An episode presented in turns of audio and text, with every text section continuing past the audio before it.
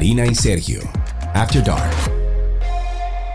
Saludos, hola, buenas tardes, buenas noches, buenos días, buenas madrugadas también se puede decir, Karina. Sí, claro, yo soy una que a las 12 de la medianoche está escuchando podcast o audiolibros. Sí, pero digo, pero se dice buena madrugada. Porque si se dice buenos días, si se dice buenas tardes, se dice buenas noches, buena madrugada también suena como bonito. No, se oye como feo, pero es válido. Bueno, desde donde sea que usted, amigo oyente de este podcast, está escuchando, buenas bienvenidos y bienvenidas. Y como ya es costumbre, nosotros tratamos de explorar un poco en temas que son de interés para nuestro podcast, donde hablamos de salud mental, como ustedes saben, donde hablamos de bienestar. Y hoy vamos a conocer sobre algo que puede ser grande, tan grande. Yo me río. Que salta a la vista de cualquiera. Yo me río, Karina, porque a, veces he estado en esa situación donde de verdad yo hasta miro alrededor y digo, y nadie está viendo ese animal. Exacto. Exactamente. Uno de, de, nuestros oyentes, a quien le agradecemos muchísimo, profundamente, que nos hace una pregunta. ¿Es posible ignorar un elefante dentro de una habitación? Me encanta la pregunta.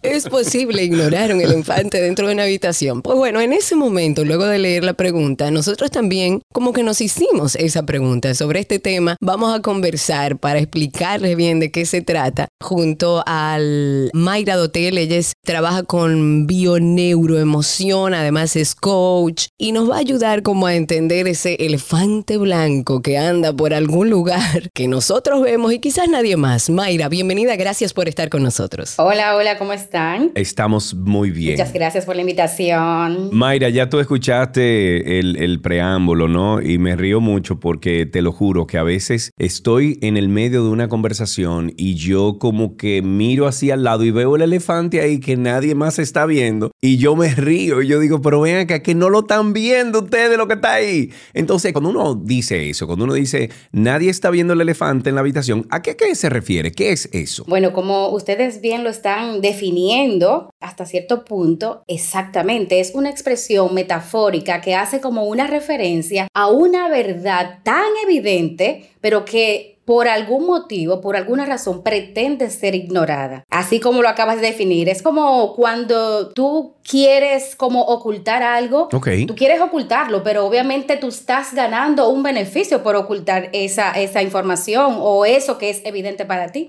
y para todos. Sí, sí, pero hay alguien, por ejemplo, que sí está ocultando el elefante que los demás o algunos de los que participan de esa reunión o de esa conversación se está dando cuenta que está ahí. Entonces, ¿qué representa este elefante? Bueno, es una representación como un tema un poco espinoso, un problema, un conflicto que todos conocen, pero que nadie se atreve a hablar de ello, que prefieren mejor callar y fingen que no existe. Claro, por una conveniencia en particular. O por evitar el dolor muchas veces también. Claro, claro, exactamente. Ok, entonces básicamente como para allanar un poco el camino de, la información, porque quizás hablar de un elefante blanco en la habitación o un elefante elefante blanco, punto. Un elefante grande. Exacto, uno entiende como, ¿qué? ¿De qué me están hablando? Para poner un, un ejemplo práctico, ¿qué podemos decir que pudiera ser un elefante blanco? Hablemos de una familia de cuatro miembros donde hay un elefante blanco en uno de los miembros, ¿cuál es? Existen diversos temas que pueden ser un elefante. El elefante puede ser blanco, azul, gris, no importa, es un elefante. Y es algo grande, ¿verdad? Entonces son temas, como le acabo de decir, un poco delicados, un poco espinosos y que todos tenemos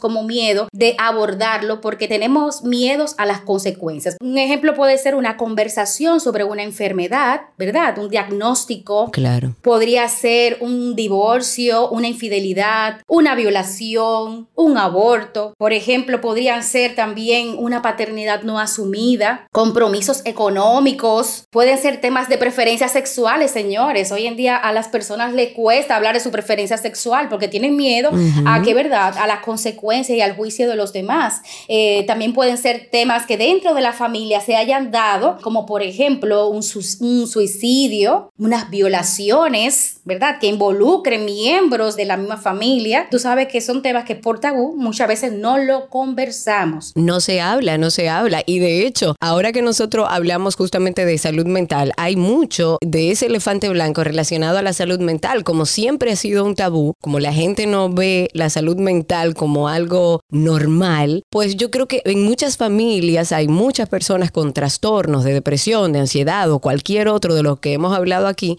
que no se habla, aunque se evidencia que hay algo que no está sucediendo bien. Exactamente, también podrían ser temas de eso, temas que evadimos, que evitamos, que fingimos que no existen. Cuando eh, yo me imagino eh, escuchando eh, algunos de los, de los posibles escenarios que se presentan al, al uno enfrentarse a un elefante blanco o, un elefante e ignorarlo, también me viene a la cabeza, Mayra, que me imagino que hay personas también que ignoran el elefante individual que puede haber dentro de su habitación o dentro de su entorno sin tener a más nadie alrededor de esa persona. O sea, me explico. Sí, esa, me explico. Una persona estando en la soledad incluso, puede tratar de, ocultar un elefante? Mm, sí, claro. En la soledad nosotros reprimimos muchas cosas también. Por ejemplo, no queremos confrontar un sobrepeso que tenemos. Sabemos que está el sobrepeso, que me pesan las libras ya y que necesito hacer algo,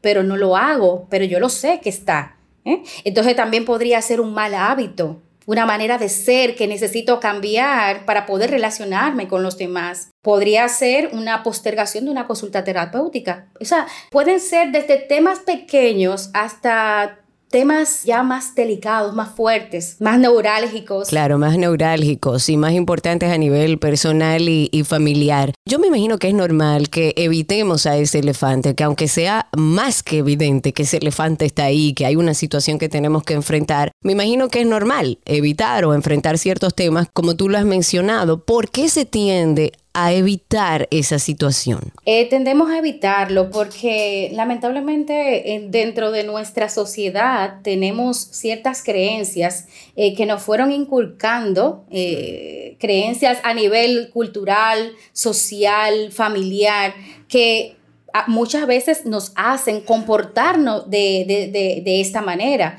donde evadimos enfrentar la situación y bueno, no, no le damos frente. Entonces, bueno, evitamos por miedo al rechazo, por miedo al abandono, también eh, para proteger a los hijos, por ejemplo, cuando son temas de con relación a, pareja, eh, para proteger a los hijos, no lo queremos eh, afrontar, también por vergüenza y por algo que caracteriza mucho nuestra sociedad, para mantener las apariencias. Claro, el estatus. Exactamente. Eso realmente también es un tema que se repite mucho. Cuando identificamos que sí, que hay un tema que no se trata, y, por ejemplo, yo no sé si Karina, pero ya yo, al momento que estoy en mi vida, yo digo las cosas. O sea, yo veo el elefante y digo, señores. Miren el elefante ahí, vamos a hablar de eso. Exacto, yo, yo lo digo ya. O sea, yo estoy en una conversación y yo digo, señores, no vamos a hablar de esto. O sea, vamos a evitarlo.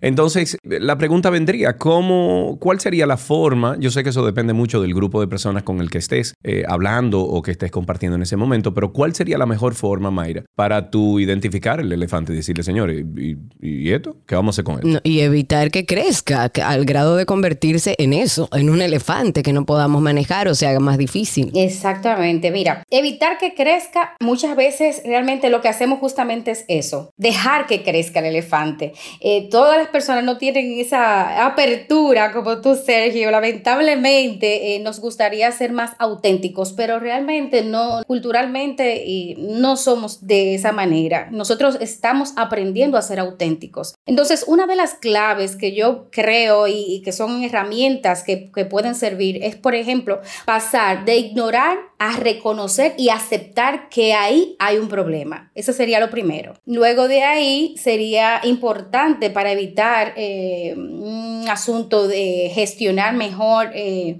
el conflicto, sería evitar la culpa, o sea, evitar como culpar a los demás, si tú eres el culpable y no que fuiste tú, que fui yo, porque obviamente esto no va a traer a buen término la conversación, que es lo que se quiere, ¿verdad? Entonces, otro punto sería asumir la responsabilidad de poner límite a la situación. Muchas veces realmente nosotros lo que nos pasa es que nos convertimos en víctima y nos vamos quejando de la situación, pero como en silencio, como para nosotros, y no ponemos límite a la situación situación incómoda. Entonces eso evita que la situación eh, sea grande. Y otra cosa sería tomar decisiones. Ya tomar la decisión de afrontarlo, pero con la intención de encontrar una solución al conflicto, no con la intención de provocar más daño o de buscar, como le dije anteriormente, culpable, sino ya con la intención de encontrar una solución a ese conflicto. O sea que lo más sano es, eh, una vez determinamos que está ese elefante blanco ahí, que lo estamos viendo hace rato, hace años, ¿cómo puede una persona, una vez identificado la situación, una vez visto ese elefante blanco, empezar? O sea, ¿cuál es el primer paso? ¿Debería acercarse a un especialista de la conducta? ¿Debería buscar ayuda también en su círculo familiar? Porque a veces ese elefante blanco tiene que ver con otros miembros de la familia también. Bueno, eh, a veces sí implica ya eh, buscar ayuda de un tercero que intervenga realmente como mediador. Si el problema lo saben manejar bien y tienen una buena comunicación, una comunicación efectiva, se podría tener una conversación responsable, ¿verdad? Con esas personas